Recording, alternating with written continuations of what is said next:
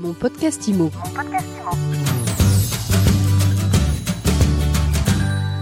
Bonjour et bienvenue dans ce nouvel épisode de mon podcast IMO. On est en live du Rennes, c'est la deuxième journée de ce salon, de ces 10 ans du Rennes. Et je suis avec Colline Cinquin, Oui.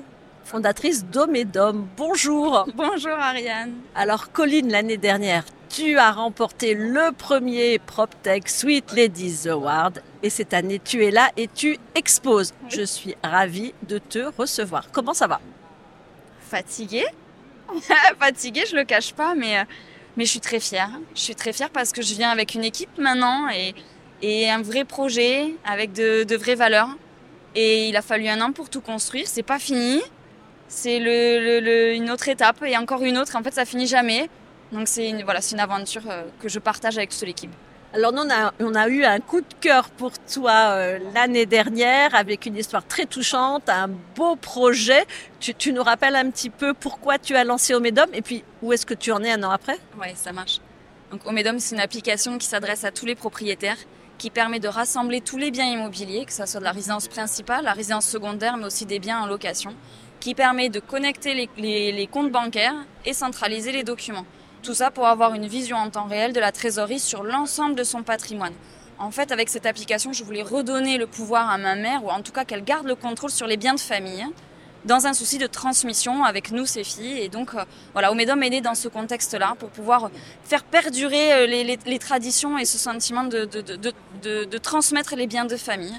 Et donc, euh, il fallait retirer les tableurs Excel et essayer de mettre un peu de liant dans, dans, dans, le, dans les secteurs de l'immobilier qui sont encore assez cloisonnés. Alors cette année, elle a été euh, assez euh, incroyable vue de l'extérieur pour toi. Oui, mais après, euh, j'évolue en même temps que le projet. Mais c'est vrai que le, le trophée de l'année dernière, un, un an a- après, euh, ça m'a permis de consolider mon projet auprès de la BPI. Et le BPI est mon premier partenaire financier. Puis ensuite de faire rentrer des business angels dans mon, dans mon projet. Ce qui m'a permis de recruter ben, sept, sept per- sept collaborateurs pour, euh, pour un objectif d'internaliser le code, le code source de mon appli et avoir la maîtrise de ce que je fais, mais aussi une équipe marketing et, euh, et de communication. Donc on a, voilà, j'ai une équipe maintenant avec moi. On a obtenu euh, le label de Deep Tech, donc c'est-à-dire l'innovation technologique.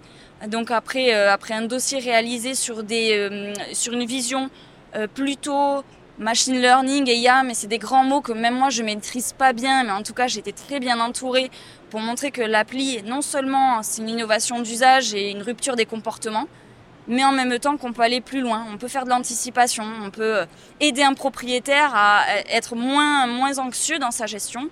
Et donc on a mis le doigt dans le machine learning, et c'est pour ça que j'ai eu ce label. Et avant de venir à Rennes, donc j'ai Voilà, c'est ça la grande nouvelle. Je vous laisse l'annoncer, je te laisse l'annoncer. Donc il y avait un concours euh, qui s'appelle EU Business Award qui récompense euh, la, la, la, la French CEO. Et donc moi je rentre dans une catégorie de PropTech du coup. Et donc j'ai j'ai reçu l'innovation, la meilleure innovation européenne dans le secteur de la PropTech. Donc ça c'était avant d'arriver à Rennes et avant que je parte en congé.